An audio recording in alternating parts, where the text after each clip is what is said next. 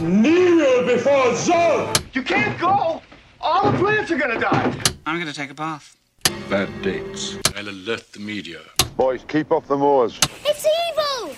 Don't touch it! The name's Pliskin. No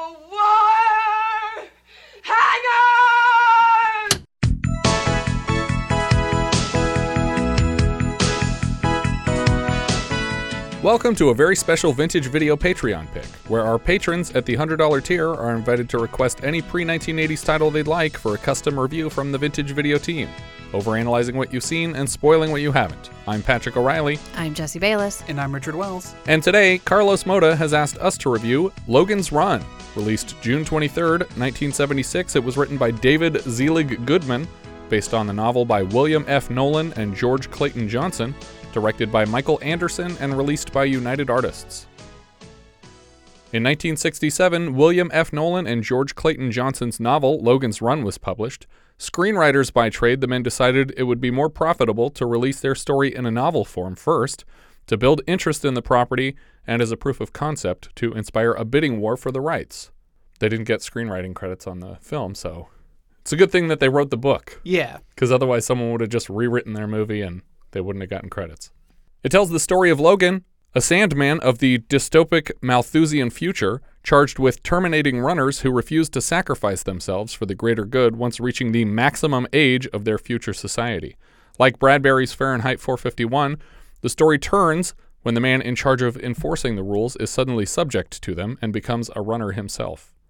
MGM producer George Pal struggled in the process of adapting the story, hoping to inject the plot with more timely political issues.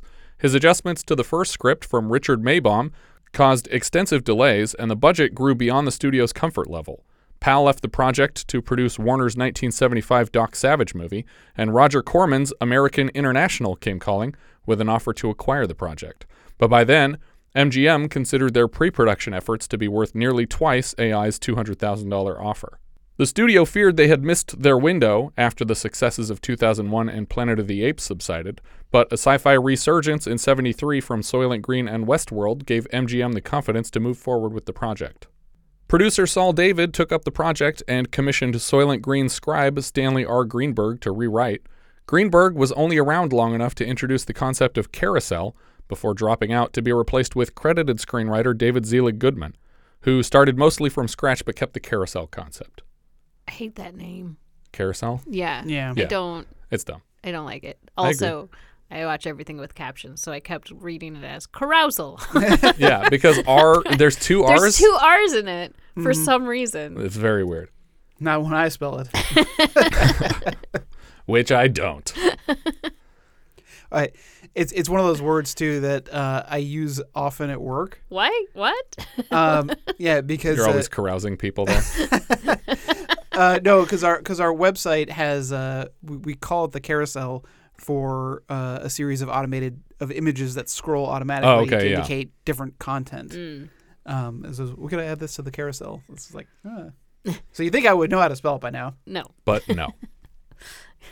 In the book, the maximum age is 21, but it was raised to 30 for the film as there were not enough name actors available under 21 to cast in the film. There weren't enough under 30 either. So Yeah. they had to they had to fudge it a little bit. Yeah, because how old was Michael York in this? He's 10 years older than Jenny Agutter.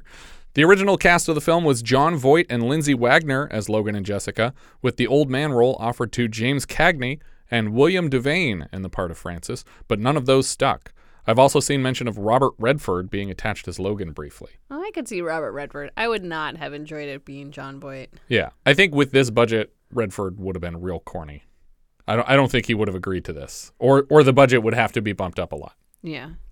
Over the course of the production, the budget had tripled from 3 to 9 million but made back 2.5 in its opening weekend, on the way to 25 million as a full take in the domestic box office alone, effectively rescuing MGM from the brink of bankruptcy. Part of that is probably due to a lot of naked Jenny Agutter and somehow getting a PG rating. Really? so people were like, "Hey, you want to see Jenny Agutter? We can for some reason buy tickets to that uh, movie where she's naked." The book's author, William F. Nolan, naturally assumed the film's success would lead to sequel films and composed sequel books entitled Logan's World and Logan's Search that follow Logan and Jessica off planet and eventually back to the planet. Rather than pursue sequels, MGM partnered with CBS to develop a television series starring Gregory Harrison and Heather Menzies, which only ran for one season, and I watched it today. so we'll discuss the plot of that at the end. You watched the whole thing. We did 14 episodes. It's all on archive.org, ladies and gentlemen. It also got a short lived comic series from Marvel, which only ran long enough to retell the events of the film before it was discontinued. But it was popular, but they were just like, we don't we don't need another season of this. The film won a special Oscar for its visual effects, shared with the 76 King Kong, but in doing so sparked a controversy because the Academy's dedicated visual effects committee had officially determined that no film's effects were worthy of a statue that year, and when they were superseded by the Academy, the full committee, including its chairman, resigned in protest. Wow. Wow. 'Cause They were like, no, these movies look like shit. Goodbye. Wow. Has that ever happened for any other award? We're just like, no, we're not doing it. Yeah. I mean, that the special effects award was not an annual thing. Oh, okay. And we talked about it with uh, how the the year that Flesh Gordon came out, that it wa- was very nearly nominated for an Oscar for the effects because it's like uh, Jim Danforth did like stop motion animation for it, and it had really impressive looking stuff in it. But they were like, "No, we're not nominating a porn. Shut up. Stop talking."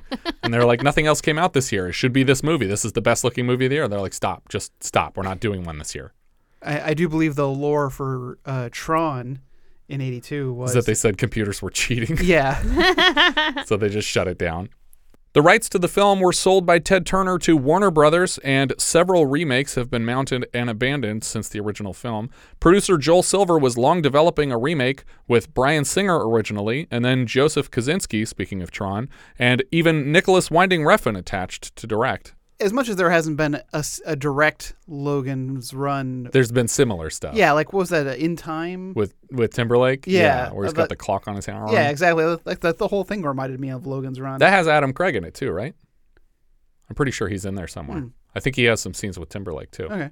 As you might have guessed, Ryan Gosling would have played Refn's Logan, but he obviously aged out of it by now. He's not going to play under 30 Yeah. at this point. Though they're gonna try in Barbie. Yeah. In the late 90s, though, it turns out Leonardo DiCaprio was considered for the lead, and my head immediately wrote an SNL sketch about a future society of women with gems in their hands that start blinking when they turn 25. they all start running to avoid DiCaprio's PR team so he can't break up with them. Starring Leonardo DiCaprio as the old man in Leo's Run. The film starts with some expository text. Sometime in the 23rd century, the survivors of war, overpopulation, and pollution are living in a great domed city, sealed away from the forgotten world outside. Here, in an ecologically balanced world, mankind lives only for pleasure, freed by the servo mechanisms which provide everything. There's just one catch. Life must end at 30 unless reborn in the fiery ritual of carousel. so I feel like this is already inaccurate. Yeah. Uh, so not everyone could live for pleasure because they're Sandman, Sandmen. Sa- I think they enjoy killing people. I think though. they do it too. Yeah. That's that's for pleasure. I think they chose to do that. Otherwise, they wouldn't be so stuck to the job. I don't think they get to choose though. I agree. I, I think I think They're they're they're assigned. chosen. Yeah. Well, maybe that's part of it. They're brainwashed from early on to enjoy that job. So I just I feel like it sucks because throughout the movie you see them like trading shifts off, and I'm like, these are the only guys working. Like that mm. sucks. yeah, but they're all awful people, like Asab for sure. ASAB. Yeah, all Sandman are bastards. we open on a wide shot of a futuristic city encased in bubbles on a foggy night. The camera floats over the landscape toward the domes and into the city.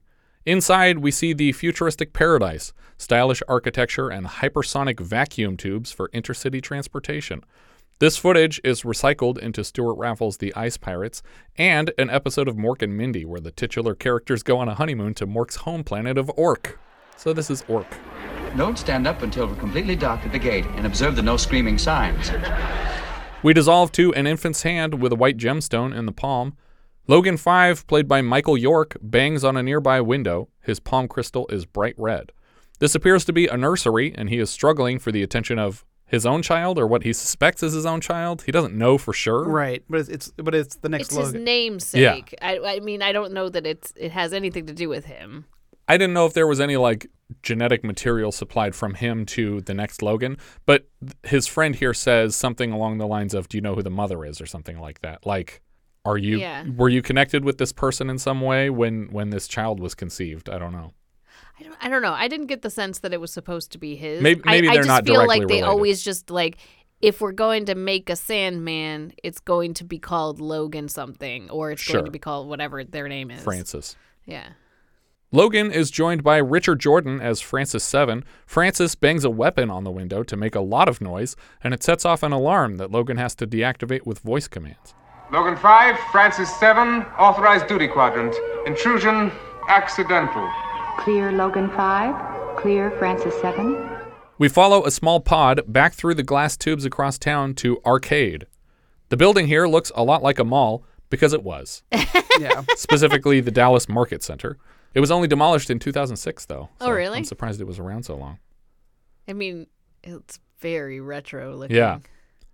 Logan and Francis refer to themselves as Sandmen, and Francis assures Logan that Sandmen always renew.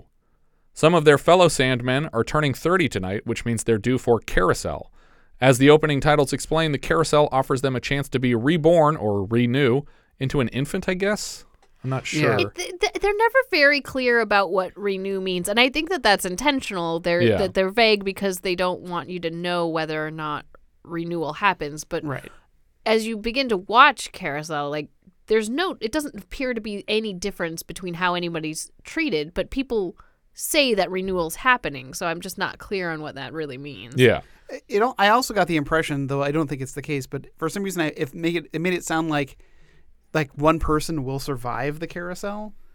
Like they're like, Like specifically just one? yeah, they, they say they say try for carousel, like and and and like uh, Like it's a lottery? yeah, but it didn't make sense because because you can't live past thirty anyway. But maybe only one of these people is chosen to But they don't show people come back out of the ring. right. That that's the part that really confused me about renewal, and I feel like maybe even the movie didn't know what it was doing because, like you said, I I assumed it was like, oh, you're going to be reborn in an infant. Yeah, but, but, later we have scenes where people are like, "Oh, you got renewed If you wanna because your be- gem just magically turned white again after the carousel." Like that's literally never happened to anyone. How Right, how did but- we not notice that? well, it's that's what I was gonna say. That's happened? literally never happened to anyone, and nobody is 31. So like, n- nobody's ever been renewed, but you never noticed. yeah, it's weird.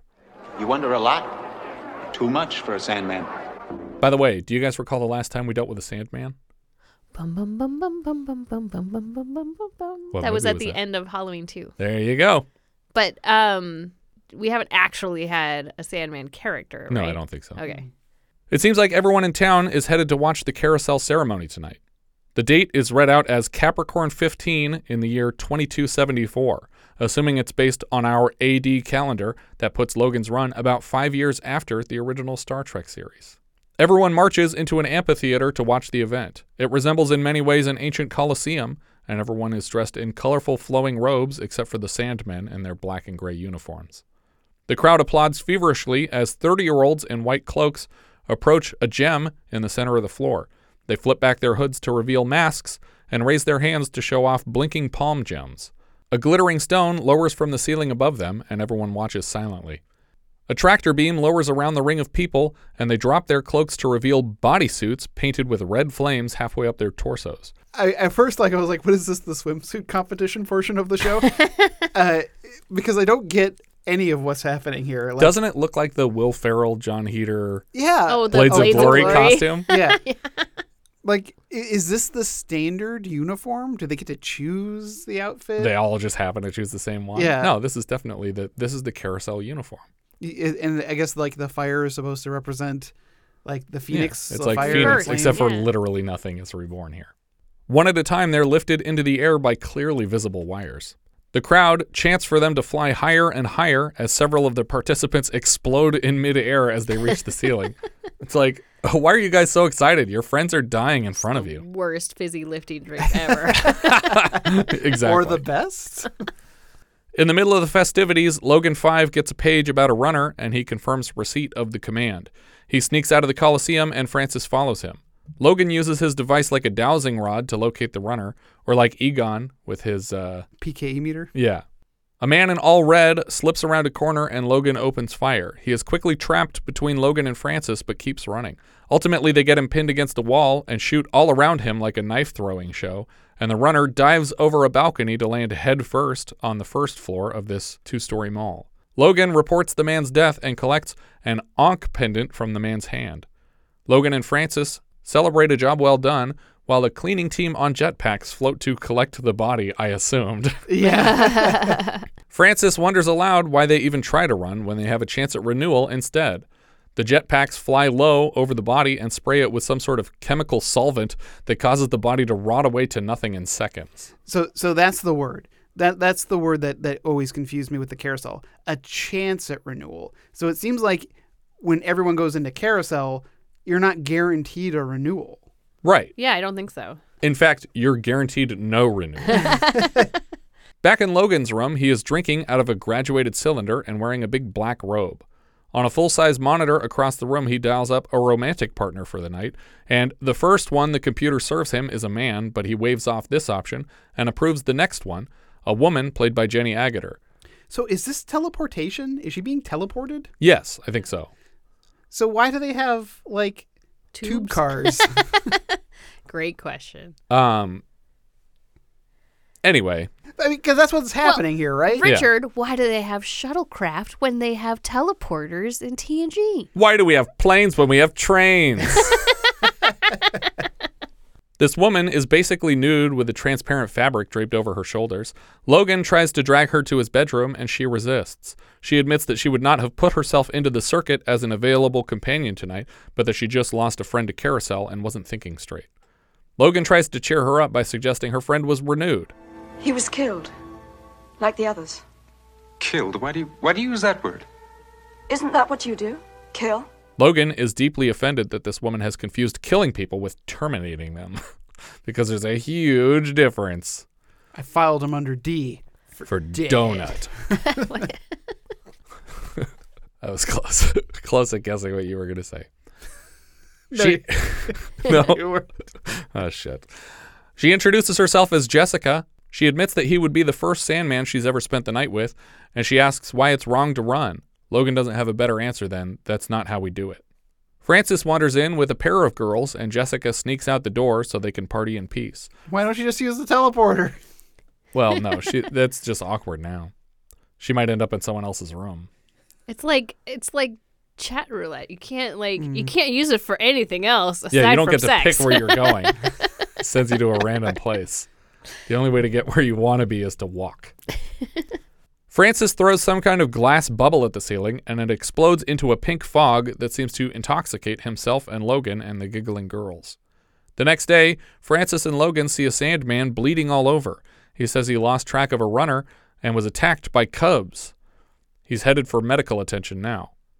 Inside the Sandman offices, Logan watches a runner as a dot on a map, and we see a Sandman in pursuit until the runner is terminated and both lights go out. Logan and Francis walk into a large room with a cylinder lowered from the ceiling. They empty their pockets into the machine and then scan their hand to deposit their possessions, I guess. This is like putting your money into an ATM. Well, I think I think it's evidence that they collected of the runner. Oh, okay. Like just to like their their personal effects. that you're just supposed to return. Mm-hmm. It's like, did they really check and take everything off of these guys, or did they just spray them down and they melted away? Could have used the clothes maybe. Yeah. When Logan's possessions don't seem to process, he looks down and takes the Ankh that he collected, and the computer asks him to step forward to a nearby monitor. Do you identify this object?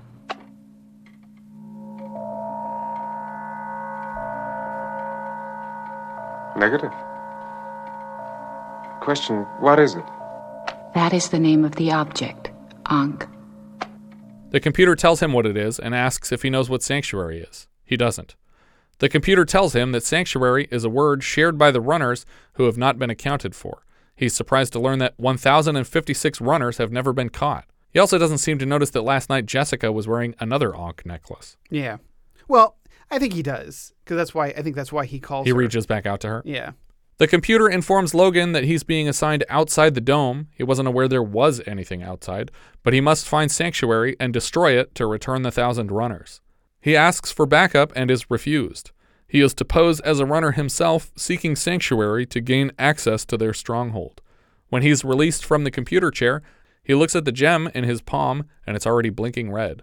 Presumably, this is to give him the realistic appearance of a runner for his undercover operation, but he keeps demanding assurances that he'll get his time back when he returns.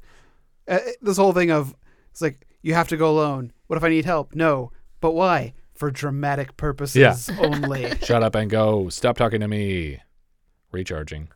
Because if the other Sandmen, why why not tell the other Sandmen? Because Because they're just trying to get rid of him. Well, I don't actually understand the system's desire here. Like, she doesn't give him any, or it doesn't give him any, like, directive as to what to do aside from finding Sanctuary. Like, yeah, become a part of it and destroy it from within somehow, magically. yeah, but, like, did, does she actually say destroy Sanctuary? Yeah. Okay. Because I thought it was just to find it. But no, he, he's she's supposed to instructed to, it- infiltrate it, and destroy it. Logan tiptoes horrified out of the facility with his fingers clasped tight over his blinking palm gem. On the way out, he sees Francis in a hot tub and asks if he's ever specifically seen anyone renewed. Of course. Anybody we know? Look, get into the water. You need it more than I do.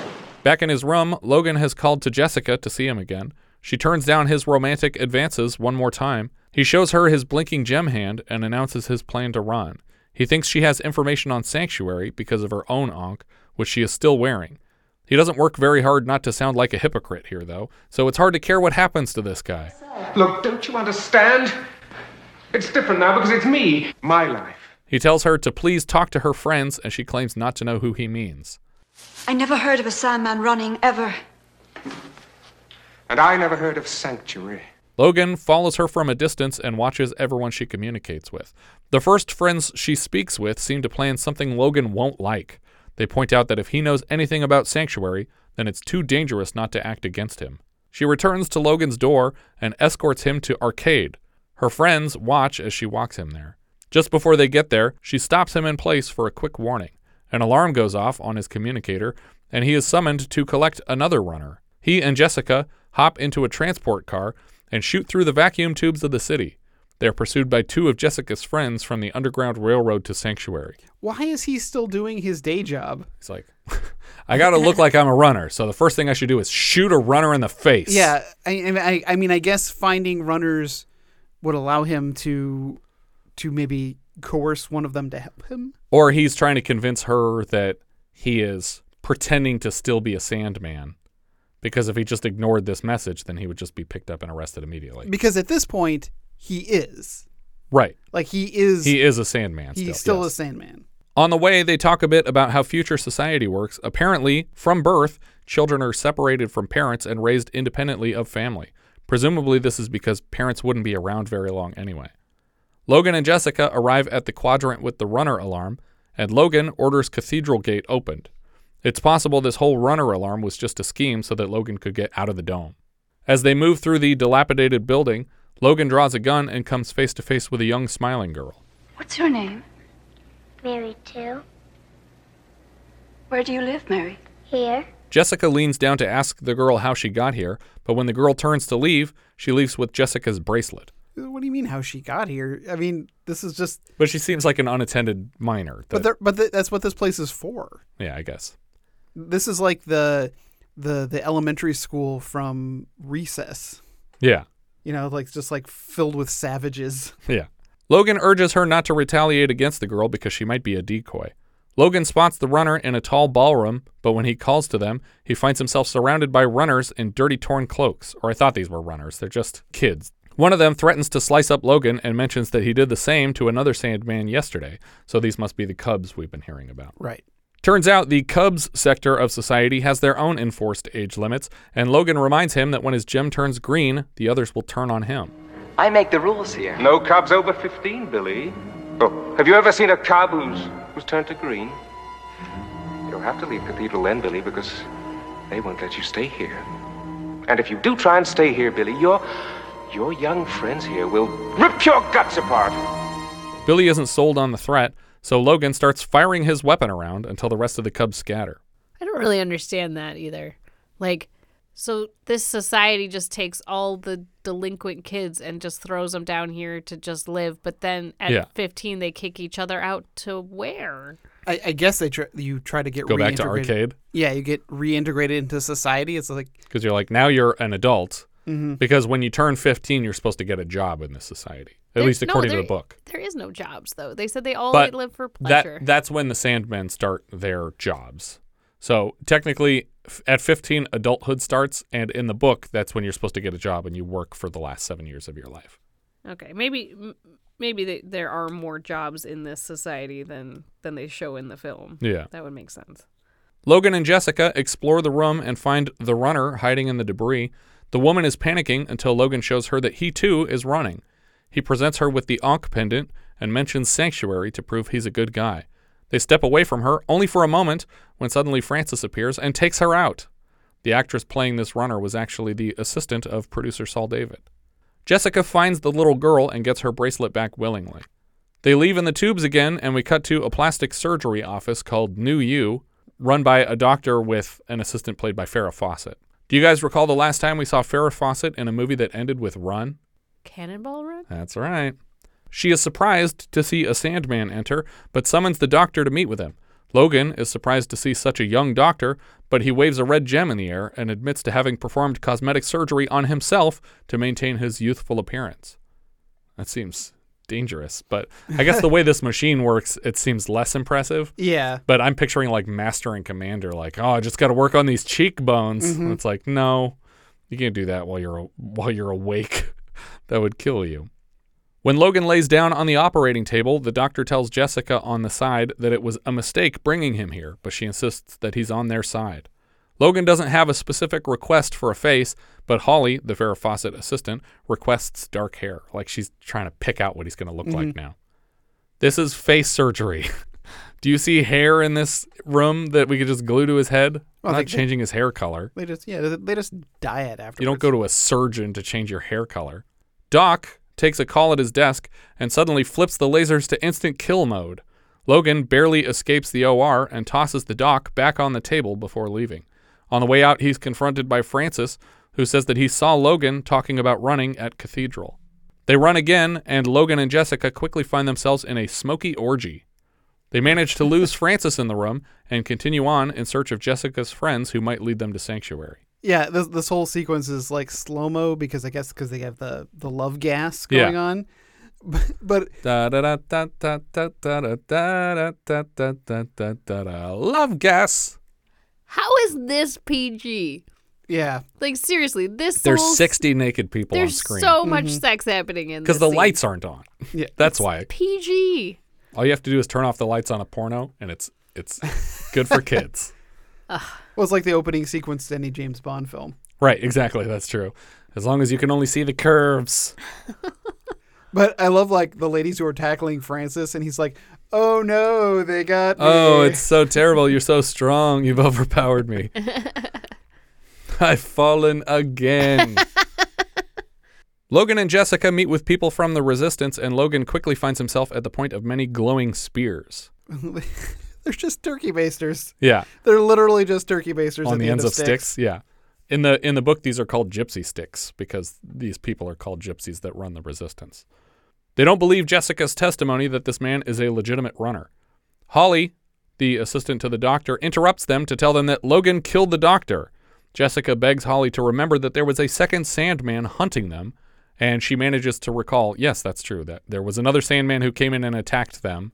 Okay, I think manages to recall is strong wording. She takes her time figuring it not out. not only does she take her time, but it, you know, Jessica seems like she's sitting there like it's like, no, you saw Yeah, this, it's very right? leading the wink, witness. wink, nudge, nudge. Th- that those are my those are my exact notes. I'd be like, uh, objection, objection here, leading the witness. Yeah. Oh, that's right. The other one came after. And he was hunting the first one. Wasn't he? Wasn't he? This one was running, and the other one was hunting him. Remember? Oh, yes. Yes. He was after you. I remember. You're running. Remember more details faster.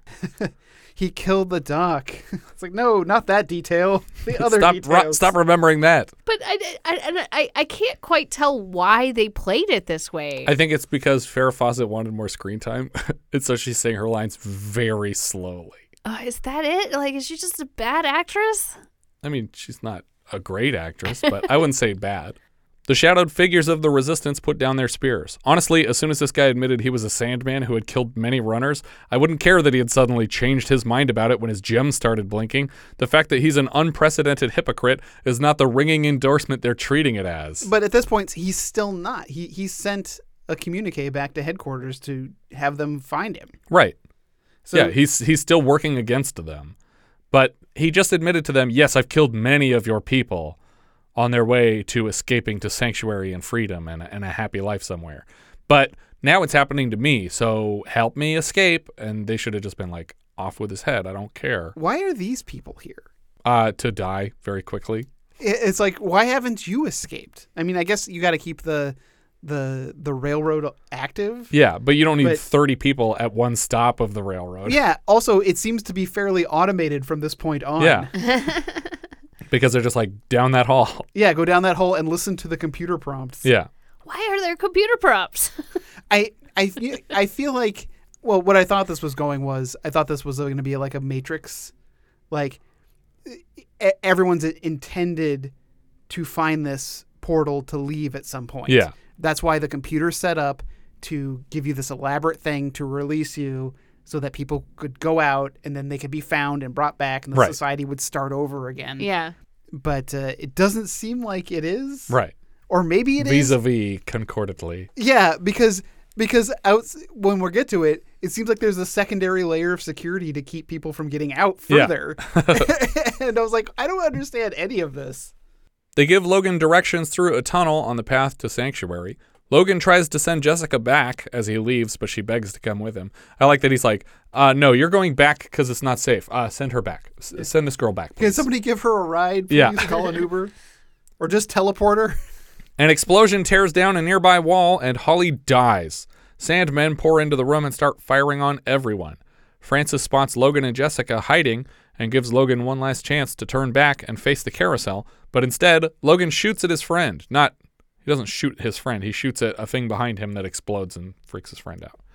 But Francis is his, Francis has to know there's something strange happening if he had four more years of his life, Yeah. and now all of a sudden he doesn't. And I feel like if this supercomputer really wanted him to go undercover, that it would send a message to his friend and say, hey, your buddy's undercover. Don't, Don't- fuck it up. Yeah, exactly. Don't shoot him on his way to Sanctuary, where we're sending him undercover. They come to a door that requires an ankh to open, and then they drop Jessica's ankh in a deep puddle right in front of it. And it's like Logan's being such a dick here. He just like yanks it out of her hand and then mm-hmm. immediately drops it. I still have the key. I took it from the runner. There. They rush through the gate and explore the new space. Huge fish tanks flank the room. Outside, Francis finds the other ankh key in the puddle and uses it to follow them into the room. When he fires his weapon at them, one of the water tanks explodes behind them and floods the room. I guess Agutter's dress wasn't transparent enough, so they were like, let's drown her also. The runners managed to bust out of the room into an elevator and ride it up to a frozen corridor. Yeah, they accidentally trigger an elevator. Yeah. Um, which Who among us, though? hasn't triggered an elevator by accident? It's it's like a giant freight elevator. Yeah. But the only instructions that he got was to go down. Like, Mm-hmm. and he does keep going down when they're like going through the fish tank area, but then he hits this elevator and it goes up. Yeah, let's go right to the top. The shots of the elevator pistons as they rise up are recycled from director Anderson's 1959 film, The Wreck of the Mary Deare. At the top, icicles hang from the ceiling. It's a completely frozen area. They find a series of ice sculptures of penguins beside a pile of fur coats. They rip off their wet clothes and wrap themselves up in the coats. What is this place? It's a freezer Why are there penguins? because the, the robot gets bored and so he carves penguins. So what I believe this to be is the exit of this facility is a zoo. The the fish tanks were part of the zoo, uh, and th- this is the this is No, like the fish tanks are there to provide food for arcade. That's what I, I thought that Box that says that. they they Oh. do they do say that there there was supposed to be food Were the penguins supposed to be food? No, the penguins are just his art. He carves he carves things. He's an ice sculptor. I don't understand. I thought this was like a museum. No, it's literally just a freezer that a, that a robot operates, and he gets bored, so he does these ice sculptures. Weird. Insane that Logan has had the ability this whole time to just take off his uniform and stubbornly wore it around anyway to make things harder on them, like a warrior in orphan territory. Out of nowhere, a glistening robot man rolls into the room. Welcome, humans. I am ready for you. He explains that the fish and plant life in the tanks below provide all the food for their domed community. He claims to be a cyborg, as the Silverhawks would say, partly metal, partly real, but he looks mostly bot to me, with the exception of lips visible through his metallic mask. Because in addition to voicing the character, actor Roscoe Lee Browne was asked to pilot the robot on Yeah. set. But on occasion, when it would happen to tip on its side, he required the help of stage hands to right himself. He Yeah. couldn't control it. I, I also liked his like dryer vent arms. Like Yeah. it's just like like uh that f- like metallic Yeah. uh s- like slinky material. Yeah, I it don't just know looks what like you a call it. cartoon robot. Yeah. Or it looks he looks just looks like a homemade robot. Yeah. Like it was literally built by fifth graders. Although this would be an amazing cosplay. Yeah. Yeah. Like this just to get all the dress like this guy and, and, have like six grips go with you everywhere so that they can don't fall stand down. you back up. In the Logan's Run TV series, they are accompanied by a different cyborg named Rem, played by Donald Moffat, but he's never dressed to look remotely inhuman. It's just it's just Donald Moffat. It's just an older dude with caterpillar eyebrows walking around fixing all their machines for them. This one introduces himself as Box. In the original edit of this scene, Logan and Jessica were filmed posing nude for Box to carve more ice sculptures of them, but it was cut for ratings purposes. But it was just like the director wanted to see her naked more. Yeah. It was like, take off all your clothes and we're going to do a scene where he carves you guys in ice. Well, when when she when she strips down in this scene, she's got something on her lower back, and I so I think she's wearing some kind of like g-string thong or something like that. Maybe. to to keep her front half covered. Yeah. because you only see her from behind, but there's clearly something attached to her skin. Yeah. Yeah. Uh, They're so called modesty garments, and They're, they're, called usually life gems and they tell you how old you are. well, they usually have like that sticky tape so that Mm-hmm. they stay in place. Yeah. also, quick quick thing about the gems. Things like seems like something you'd want on the outside of your hand, like on the on the Instead back of of, in your the hand. palm? Because like in the palm, it seems like it's really in the, well. I guess because Anytime they you pick up a glass or something. well, yeah, it seems like, but also it's really easy to conceal because you just keep your hand closed. It seems like on the back of your hand, it would it would always be Yeah. much more obvious that you're trying to conceal. I it. guess you just got to jerk it with the left, or else everybody's going to have a red gem real quick. it's like, oh my God. Oh, good. I'm just bleeding from the penis. my gem turned white. Oh my God, I'm renewed. As in, nude again. Logan asks Box to lead them to wherever the other runners have ended up, and he takes them to a hallway full of frozen humans.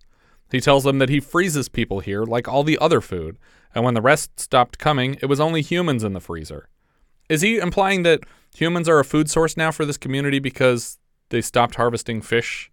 I mean, that's what it kind of seems like. because it feels like this should be a bigger plot point in this movie than it is.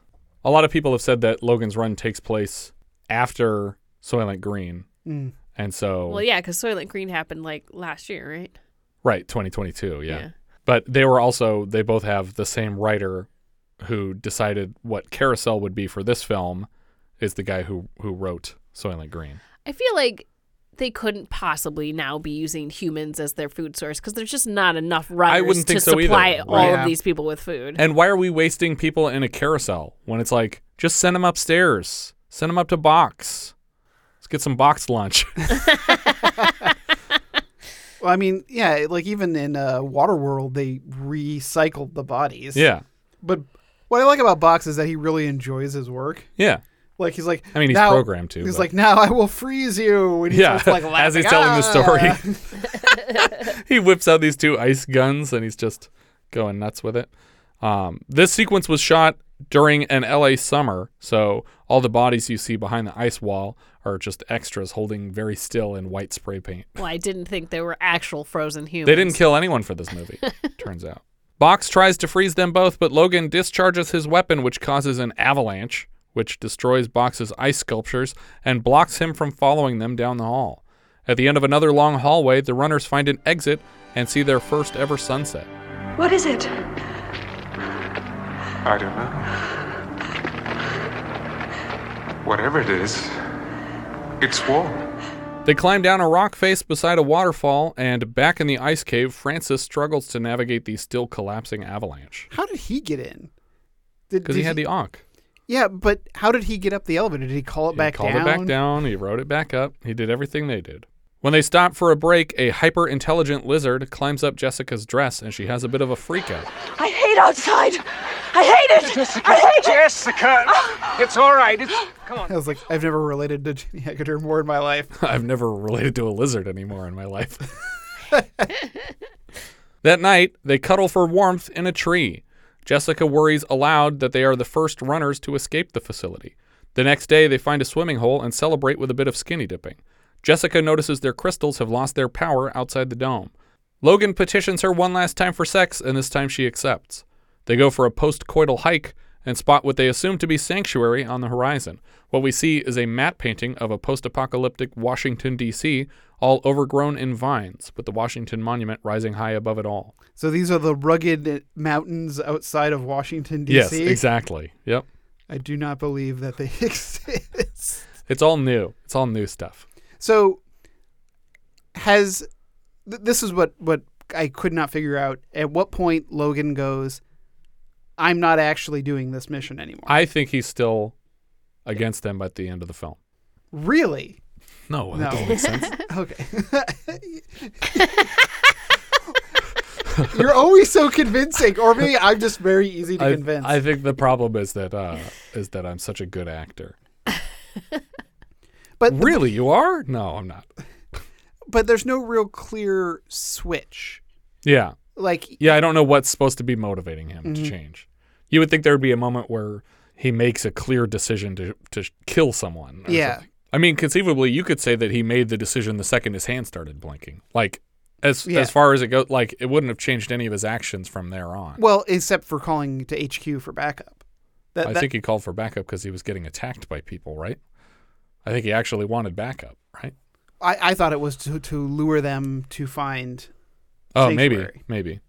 They find the Lincoln Memorial and are perplexed at the sight of the first old face they've ever seen, which is funny because I actually watched the TV series first, and it bothered me that when Francis gets called to meet with like a council of elders who actually run the whole domed city, that he doesn't say anything about how old their faces are or that their hair is gray. He's just like, "Oh, who are you guys? I've never met you before." And and it's like, if these are literally the only old people he's ever met, he would be like, "What happened to your hair? Why are your faces like that?" Mm-hmm. There's a council of elders. Yes, and they make all the rules for the city. And they invite him to join them if he can successfully find Logan and destroy Sanctuary. Huh. Also, you know, people go bald and gray early. Yeah, but I don't think a group of 12 people would by coincidence all be this gray and old. No, but I, but I mean just in No. saying in, in the in the city. yeah, in where are the where are the Patrick Stewarts who are, are 22 years old and bald? There Humans are are people. They that go gray and bald at a younger age. There were people that did that. They bred them out. hmm They find the Capitol building and climb its massive steps. As we now know, the doors don't lock or anything. You can just walk right in as a goof. As they approach the Senate chamber, a cat comes running out of the door past them. Inside, they find an old man using a gavel as a nutcracker. Both parties are equally shocked to see each other. The runners introduce themselves, but the old man, only credited as Old Man, never offers a name. The old man seems unfamiliar with some of the words they use, like box and sanctuary, even though these are both words outside of the context in which Logan is using them. Logan checks the man's hand and finds no gem. Jessica is entranced by his visage. Those cracks in your face, do they hurt? Oh. Can I touch them? Oh my. Cry. According to the director, the buttons down the man's shirt are actually pennies because he couldn't find buttons. And that seems super impractical to me. Mhm. Rather than finding a tool to punch buttonholes in copper, I would probably instead try being a naked old man forever. he introduces them to his entire herd of cats. You know they've each got three names? Yes. The naming of cats is a difficult matter. It's not just one of your holiday games. You may think at first I'm mad as a hatter when I tell you that each cat got three different names. He tells them that he hasn't seen any people since his parents who raised him from birth and who he buried here by himself. The man thinks to ask to see Logan's hand and immediately envies the gem embedded in it, offering to trade his favorite cat for it. It's like, really? trade your favorite cat for this shitty gem? I'll give you a jellicle cat. I will. I'm sorry, I, I really don't have anything to give you. Jessica offers her ring instead. You also have a gun. Give, yeah, give this crazy old man a gun. That'll go. Great well. idea. The old man is momentarily distracted, but goes on randomly quoting from Old Possum's book on practical cats by T.S. Eliot. You don't know. You're full of secrets as Macavity. Macavity, Macavity. There's no one like Macavity. There never was a cat of such deceitfulness and suavity. A collection of cat focused poems that would go on to inspire Andrew Lloyd Webber's 1981 musical Cats. I have more respect for T.S. Eliot now and less for Andrew Lloyd Webber. I didn't know anyone could have any less for Andrew Lloyd Webber. But I was just like, what a silly, stupid thing to write a musical about, right? Like, that's what Cats is. It's just a dumb thing to write a musical about. Yeah. But it's a great thing to write a book of poems about. Yeah. Yeah.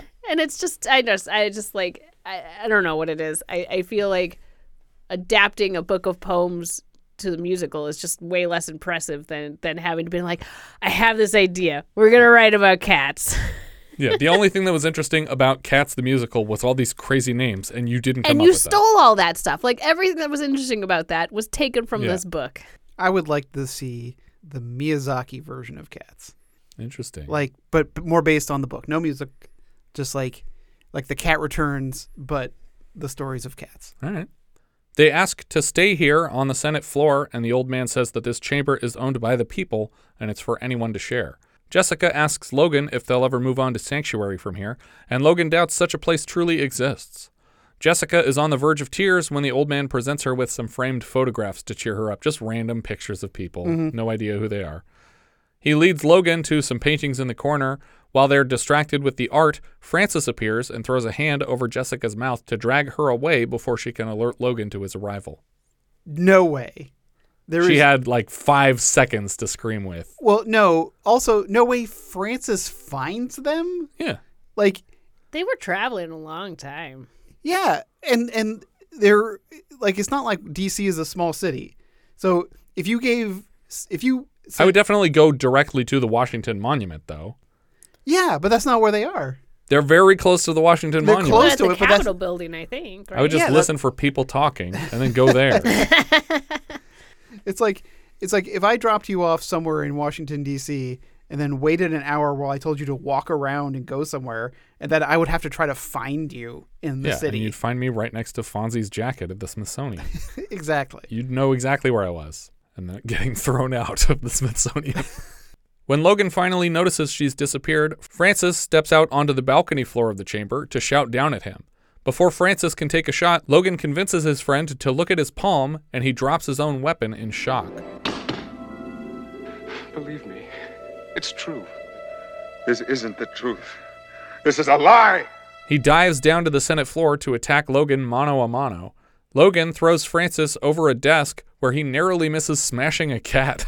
like the cat jumps down immediately in front of the guy. Yeah, so not only was that just really alarming that this cat was almost crushed here, but all of these cats, I'm surprised That that, they're standing there? actually Mhm. kind of just chill when all well, of they're this trained cats, so they're not Yeah, supposed to run around. I'm just saying, like, I even with a trained cat, are they just gonna sit there while these guys wrestle next to them, Apparently. smashing desks? I It's would be really mad if I trained these cats and they were throwing each other around without warning near them. Logan pleads with Francis to hear him out, and Francis literally throws the book at him. Francis grabs an American flag and swipes at Logan repeatedly before smashing him to a desk with it, with the pole tight against Logan's neck. Logan manages to yank the flag away from his friend and beats him to the floor with it. In his dying moments, Francis grabs Logan's hand and mistakes the clear crystal as a sign. I believe he has yielded the floor. Logan. You renewed. They bury Francis beside the old man's parents outside, and he asks them to bury him when the time comes. Logan suggests they return to the domed city, and it takes some convincing to sell Jessica on the idea. They break it to the old man that they're returning home. What kind of people are you? She promised you'd stay here and bury me. You did. And I wanted Logan to say, Oh, you misunderstood. We don't have to leave until the morning. It's too dark now. And then just beat the guy to death with a flagpole. It's like, We'll bury you before we go. So uh, I don't know if I should save this question for later, but are do we to assume that his parents were runners, or were the descendants of runners? I would think so, yeah. So if you did a sequel to this movie, it would be like that would be Logan and Jessica's kid Mhm. hanging out in the Senate. Instead, they invite him on their journey as proof that people can survive out here off the grid. I feel like this is such a pain. Like, Yeah. drag this like septuagenarian back to arcade. Like, it took you guys three days to get here, and you're going to do it with an old man now? Uh, Also, I don't really think it's proof. Yeah. He- Look, we found an old person. Oh, I guess Like- everything we know is a lie. Yeah, it's like uh, he's barely surviving. Yeah. We're, we're we're not even really sure what he's eating. Yeah. Or how these cats are being fed. After a day's hiking, they spot the domes on the horizon. The next day, we see the three of them walking along a beach that looks a lot like the one at the end of Planet of the Apes. They find a water feature surrounded in steps downward. This is actually the Water Gardens in Fort Worth, Texas. Logan presumes that the Dome City uses the tides to power their system by running water through this generator. They traverse a series of steps down to the bottom of the fountain, and they tell the old man to wait here so they can bring the people to him. Logan and Jessica dive into the water. Unfortunately, this became a popular diving spot for local teens, and four people drowned diving into this place in the water before the city drained it down from nine feet deep to two feet deep, which actually makes it much more dangerous to dive Yeah. into. Yeah. How about just empty it?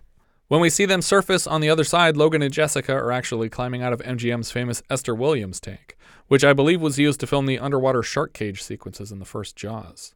I feel like it's weird that they like have any uh concept that they can get in through this Right? and and, and, and, You've never seen the sun, but you guessed that this fountain was a portal? and that you can get through and you can get through quickly enough that you can get to air again it's just like you know uh, at least at, at least like in the poseidon adventure they had like crewmen with them that Right. understood the ship Yeah, if you really thought this was a generator for power, wouldn't you imagine you're just going to get smashed by a piston somewhere in this or- tube? yeah, or a giant turbine that's just going to rip you to exactly. shreds. Just as they reach arcade, another carousel is underway, and Logan shouts to the crowd from above to warn them against participating in the meaningless slaughter. The delivery here is bizarre, but I'm so glad they went with this take. No! Don't go in there! You don't have to die! Well, no one has to die at 30! You can live! Live! He shows them his clear gem as proof, and they all laugh it off and continue to the ceremony. So, like, an old man's not going to prove anything if you're Yeah. like, look, I got a clear gem, and they're like, haha, fuck you. And why did it stay clear? Shouldn't it have been reactivated when he came in? I don't know how it works. I don't. That's not how this works. That's not how any of this works. In the middle of their speech, they're apprehended by Sandman and brought to the central computer system. It asks Logan if he found Sanctuary, and he refuses to answer. They use the computer to read his mind, but even then, the computer can't accept the answer. There is no sanctuary. Unacceptable. The answer does not program. You were assigned to locate missing runners. State what you found. All frozen. Yeah. Does not program or does not compute? Program seems like the wrong word. Well, and all the all the responses that the quote unquote surrogates are giving, Yeah. make it seem like the world is completely destroyed, all frozen. Yeah. no one around. Like it's like it's a tundra wasteland. Yeah, exactly. Not It's like, like- there's people upstairs. It- this is just like Holly. It's like no, no, no, no. Hang on, you're getting the wrong details. Yeah. from the machine here. They got my girl. say daughter just say daughter The computer tries harder and harder to force the answer it wants, and we cut back and forth to exploding 30 year olds and random flashes of the adventure as Logan shakes in his chair. Eventually, the bars break down around him, and he wrestles off a few more Sandmen. He destroys as much of the central computer system as he can on his way out of the building, and from outside, we see the roof exploding off the top of it. what did you do? what, did, what did you shoot that caused that to happen? Like, is is Gruber up there like setting explosives? Yeah, it, it's like this whole place is a very delicate house of cards. that Yeah. And one- considering nobody's maintaining this place because mm-hmm. nobody works. Yeah, it's been there for centuries. And it's just it's totally fine unless you accidentally, you know, like push the wrong spot. Even from the water feature, the old man can see and hear explosions. Suddenly, hundreds of people appear above him and are shocked to see a man of his years alive and well. They crowd around him, and one girl can't resist touching his face as Jessica had. Everybody presses in tight, and Logan and Jessica's word has been corroborated. Eh, they all just exited the domes at the same spot. They were just like, explosions. I guess that means go outside. Yeah. There's a door over here we all forgot about. The music swells in celebration, and the words the end appear on screen. And they all starve to death because they have no life skills. Yep.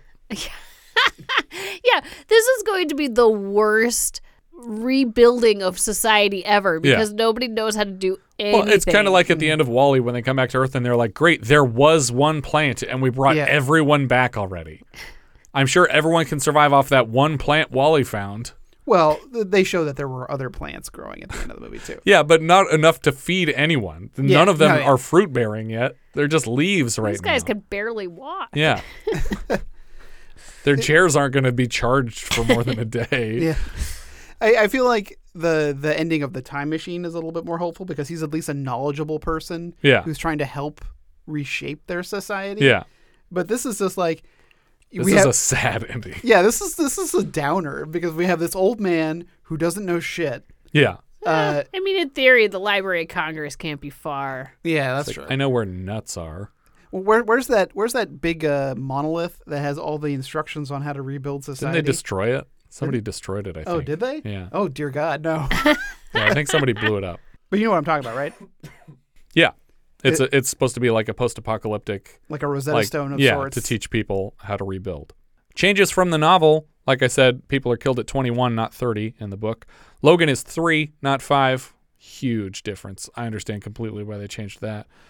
He was only five. He was only 5 years old instead of 3 like in the book. Uh, I want to see that Logan's run now. yeah. Just with three year olds. Logan's Crawl. In the book, Carousel is called Sleep Shop. That's what it's called, Sleep Shop. Shop the sleep shop. Yeah, there's a there's a place right around the corner called the Sleep Shop where they sell mattresses and death.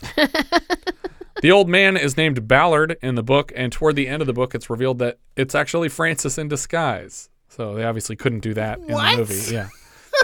How did he out- know to disguise him? Oh, because he saw the old people. Yeah. So he's pretending to be a part of the resistance so that he can catch Logan. But that's what Logan's doing.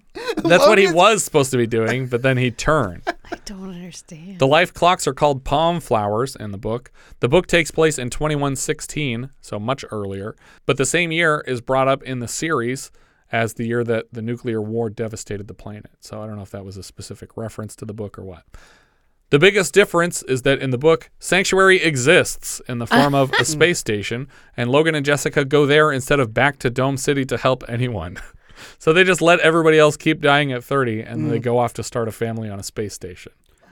Well, that that kind of reminds me of uh, this uh, anime series called Freedom, Yeah. where uh, the wor- the world is like Wallied, and Yeah. so they all flee to the moon, but they're on the dark side of the moon, and they don't know that the people that they left behind and the pollution has subsided, and the, and the people are trying to call them back.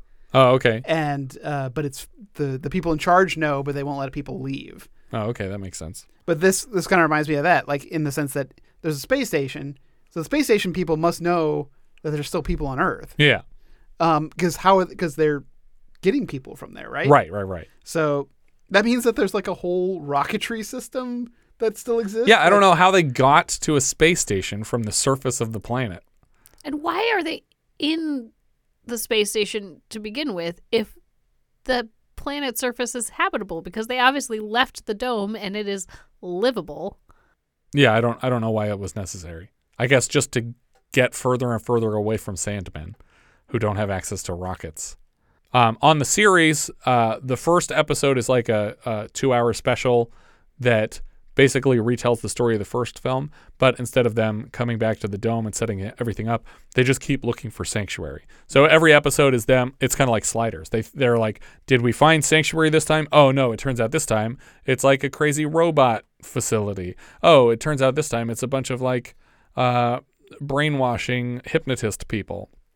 And the whole time, Francis and a couple other Sandmen are constantly in pursuit. Mhm. So, So they- but it's just them like- running from fake sanctuary to fake sanctuary. Do they keep getting some kind of signal, or what? What, what draws them to Nope. the fake sanctuary? They just go to a place that says it's sanctuary Mm. until they find out, oh, it's not actually sanctuary. It's something else. It's cannibals. Yeah. It's always cannibals. Anyway, that's uh, Logan's Run.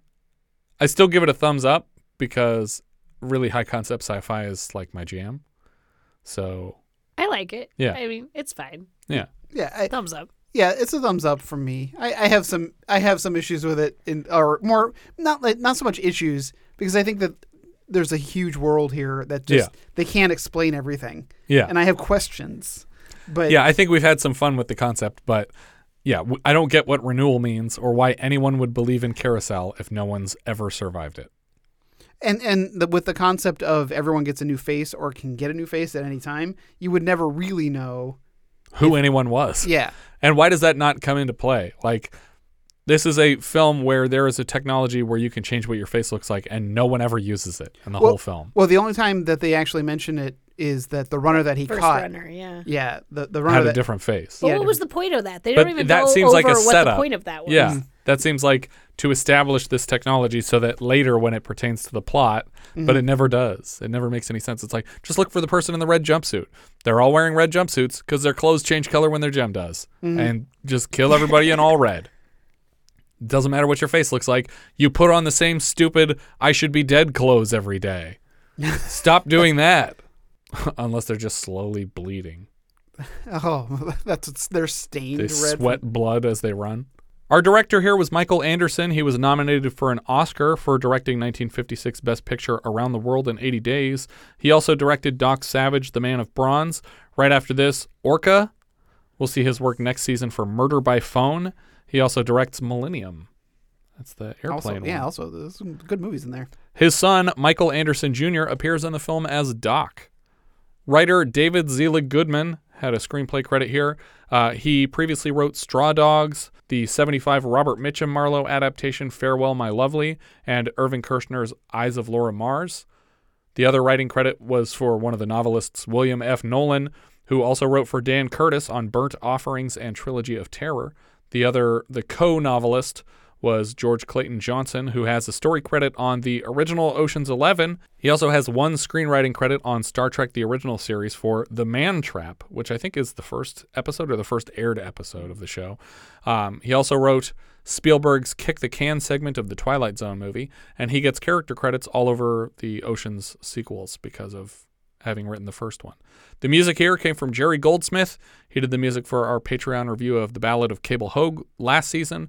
He also composed the first adaptation of a James Bond story, Climax's Casino Royale episode. He scored Patton, Planet of the Apes, Chinatown, The Omen, Capricorn 1, Alien, Star Trek, Star Trek the Motion Picture.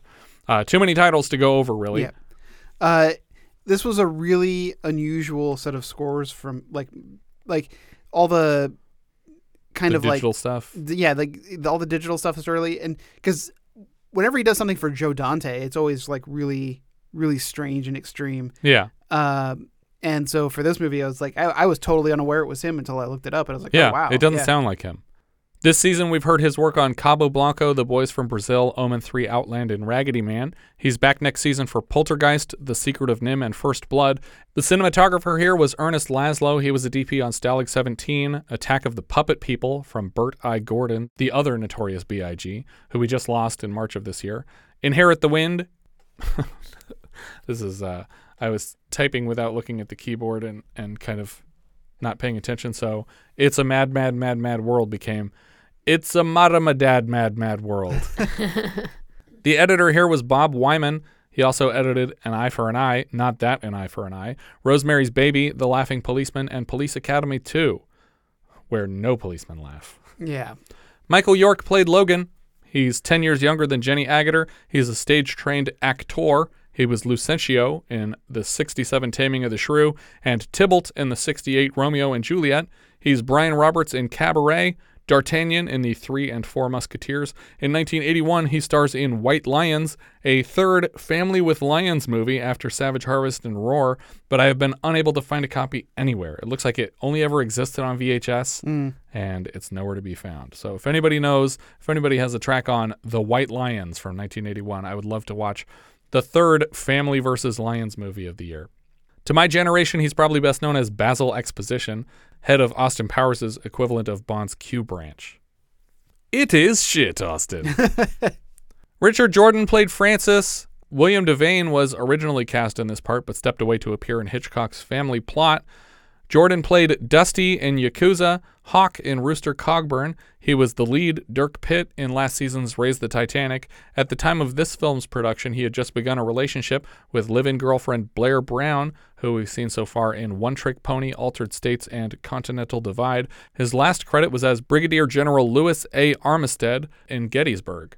Jenny Agutter played Jessica. She reunited with director Anderson in 1979's Dominique and with York in 79's Riddle of the Sands, as well as September in 1996.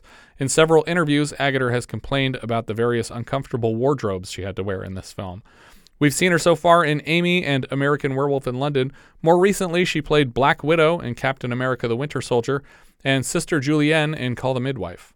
Which is awkward because I think I saw that first. So she's an old lady nun. And then I saw this one. Yeah. Where she's naked a bunch. It's great. Roscoe Lee Browne played Box. He also shows up in Jumpin' Jack Flash, Oliver and Company. He's Winston's dad, Ed Zeddemore, in The Real Ghostbusters, and Mr. Arrow in Treasure Planet. Farrah Fawcett played Holly. We've seen her now in Saturn III and Cannonball Run. York says he spotted Fawcett while playing a game of tennis one day and encouraged Anderson to find some role for her to fit in the film. She was famously Jill Monroe in Charlie's Angels, but she's probably best known for her part in The Brave Little Toaster Goes to Mars, where she provides the voice of. a faucet. Get it? Farrah Fawcett, the faucet. Michael Anderson Jr. played Doc. Like I said, he's the son of the director. He's also James the Younger in The Greatest Story Ever Told. Peter Ustinov played the old man. This was his last of four films with director Anderson after Secret Flight, Vice Versa, not that Vice Versa, and Private Angelo. he wasn't in the the one with uh, Judge Reinhold. yeah. Uh, as a frequent collaborator, Ustinov was invited to improvise a lot of his dialogue, and it feels like it. It feels like he's just mumbling most of the time. But he's wonderful. He's very convincing as a crazy old man who's been alone for decades. yeah. He's played Hercule Poirot many times. We've seen him now in Charlie Chan and the Curse of the Dragon Queen and The Great Muppet Caper. He also voices Prince John, a lion, and King Richard in Disney's Robin Hood. Say, say that again because Prince John is the lion, isn't he? Yeah. Yeah. He also voices Prince John, a lion, and King Richard in Disney's Robin Hood. The credit is Prince John dash a lion. Oh, okay. I thought you were naming three characters No, there. I'm naming two characters who are I a prince see your and commas. the king. I tried to pronounce them as much as I could. Laura Lindsay played the woman runner. That's the one with the new face. She was the assistant of producer Saul David. She's also the title credits model in In Like Flint and Bobby Eden in The Boston Strangler. Gary Morgan played Billy. He was Grover in Pete's Dragon and small parts in Final Countdown and The Devil and Max Devlin. Michelle Stacy played Mary too. We've seen her now as the young coffee drinker in Airplane, Marlene, the robot baby in Demon Seed, and she also provides the voice of Penny in The Rescuers. Ashley Cox played Timid Girl. She was the second girl to touch the old man's face and also the naked woman from the orgy who grabs Logan. We just had her last week as Candy in our review of Looker. She was also Elaine in King of the Mountain with Deborah Van Valkenburgh from our previous Patreon pick, The Warriors. Bill Couch played another Sandman. He is a famed stuntman, and we've seen him so far as the suicide jumper in Dirty Harry, Darrell in Final Countdown, Albert Feinberg in First Deadly Sin, Sprong in Earthbound, and as anonymous townsperson in Dead and Buried, which I believe also featured his son, Bill Couch Jr. Chuck Gaylord played a cub, presumably related to the next credit. Mitchell Gaylord. Mitchell Gaylord was another cub. He played Mitch Grayson in Batman Forever. He's also the lead in a late 80s title from the director of Torso called American Rickshaw that looks amazing. Cheryl Smith played Screamer Party Woman. I guess that's one of the gigglers at the private orgy. No, I, no. Well, when you say private orgy, do you mean that when, he that when he brings them into the room. Yeah, just the two girls Yeah. coming. Yeah. Uh, she's the titular Cinderella in the 1977 film of the same name. She's a laughing lady in Up in Smoke, patient Ronnie in Melvin and Howard, and the model in The Incredible Melting Man. Those are all the credits I have for this one. I think that's everything for Logan's Run. Thanks again to Carlos Moda for their generous contribution to the show. If you have any thoughts you'd like to share, you can find all our socials at linktree slash vintage video pod.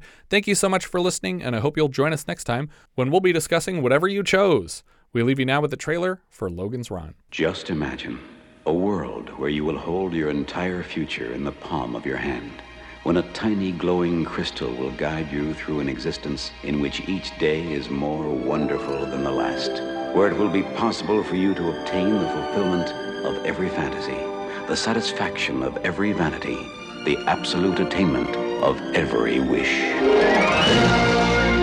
Metro Goldwyn Mayer presents the Saul David production of Logan's Run. A fantastic journey through a world beyond imagination. Welcome to the 23rd century. The perfect world of total pleasure. Imagine a world in which you need never be alone. You touch a switch, turn a dial, and the perfect lover steps into your arms. Every pleasure is yours to experience. Runner! There's just one catch. When the tiny crystal in the palm of your hand flashes its final message, your time is up. Michael York is Logan. Run, Logan! Policeman in a perfect world. No! Trained to track down runners. Until he is forced to run himself. He's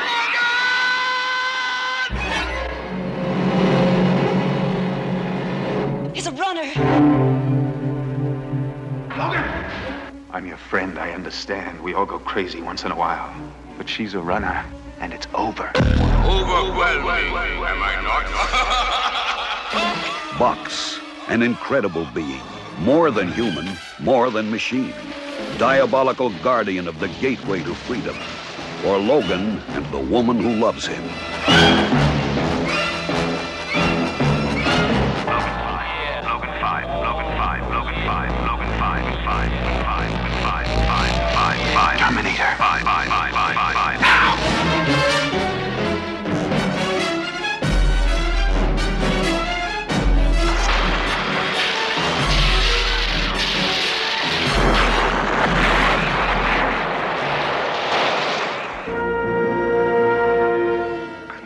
Face like that before. That must be the look of. of being old. MGM takes you into a new age of adventure in the first motion picture of the 23rd century. Logan's Run. It begins where imagination ends.